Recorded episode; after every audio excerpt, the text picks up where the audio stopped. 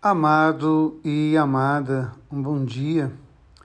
Hoje quero muito carinhosamente agradecer a Maria Helena, que faz parte do grupo de estudos de diálogo interreligioso da CNBB, que sempre ouve com muito carinho e muita atenção as mensagens e sempre tece algum comentário de interação isso alegra muito o coração da gente e nos anima no propósito de fazer chegar a tantos corações a palavra de Deus.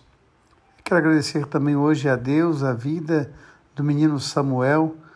Hoje começa a novena do padroeiro da minha paróquia, São Sebastião.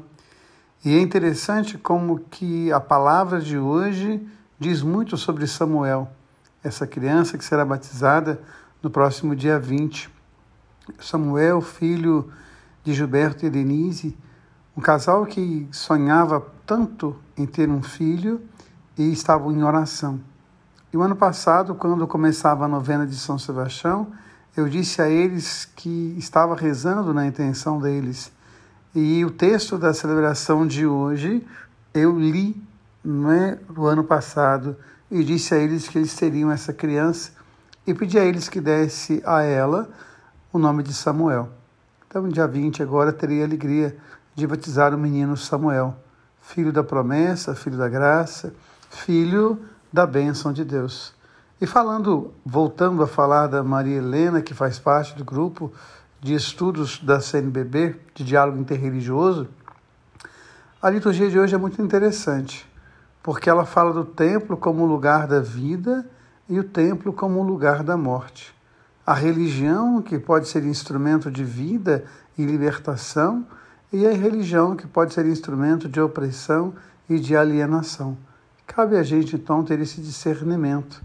Quando Ana vai ao templo rezar, o profeta não entende a dor, a angústia daquela mulher, mas ela fala para ele e ele promete a ela a vida. Contudo, Jesus vai ao templo e é curioso que o primeiro milagre de Jesus no Evangelho de Marcos é expulsar um demônio. E o demônio que estava exatamente no templo.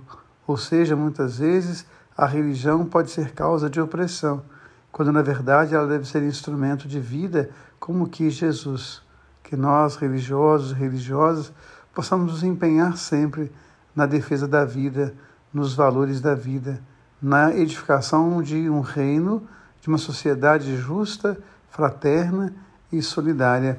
Lembrando sempre que Deus ama você, Deus ama em você. Amém.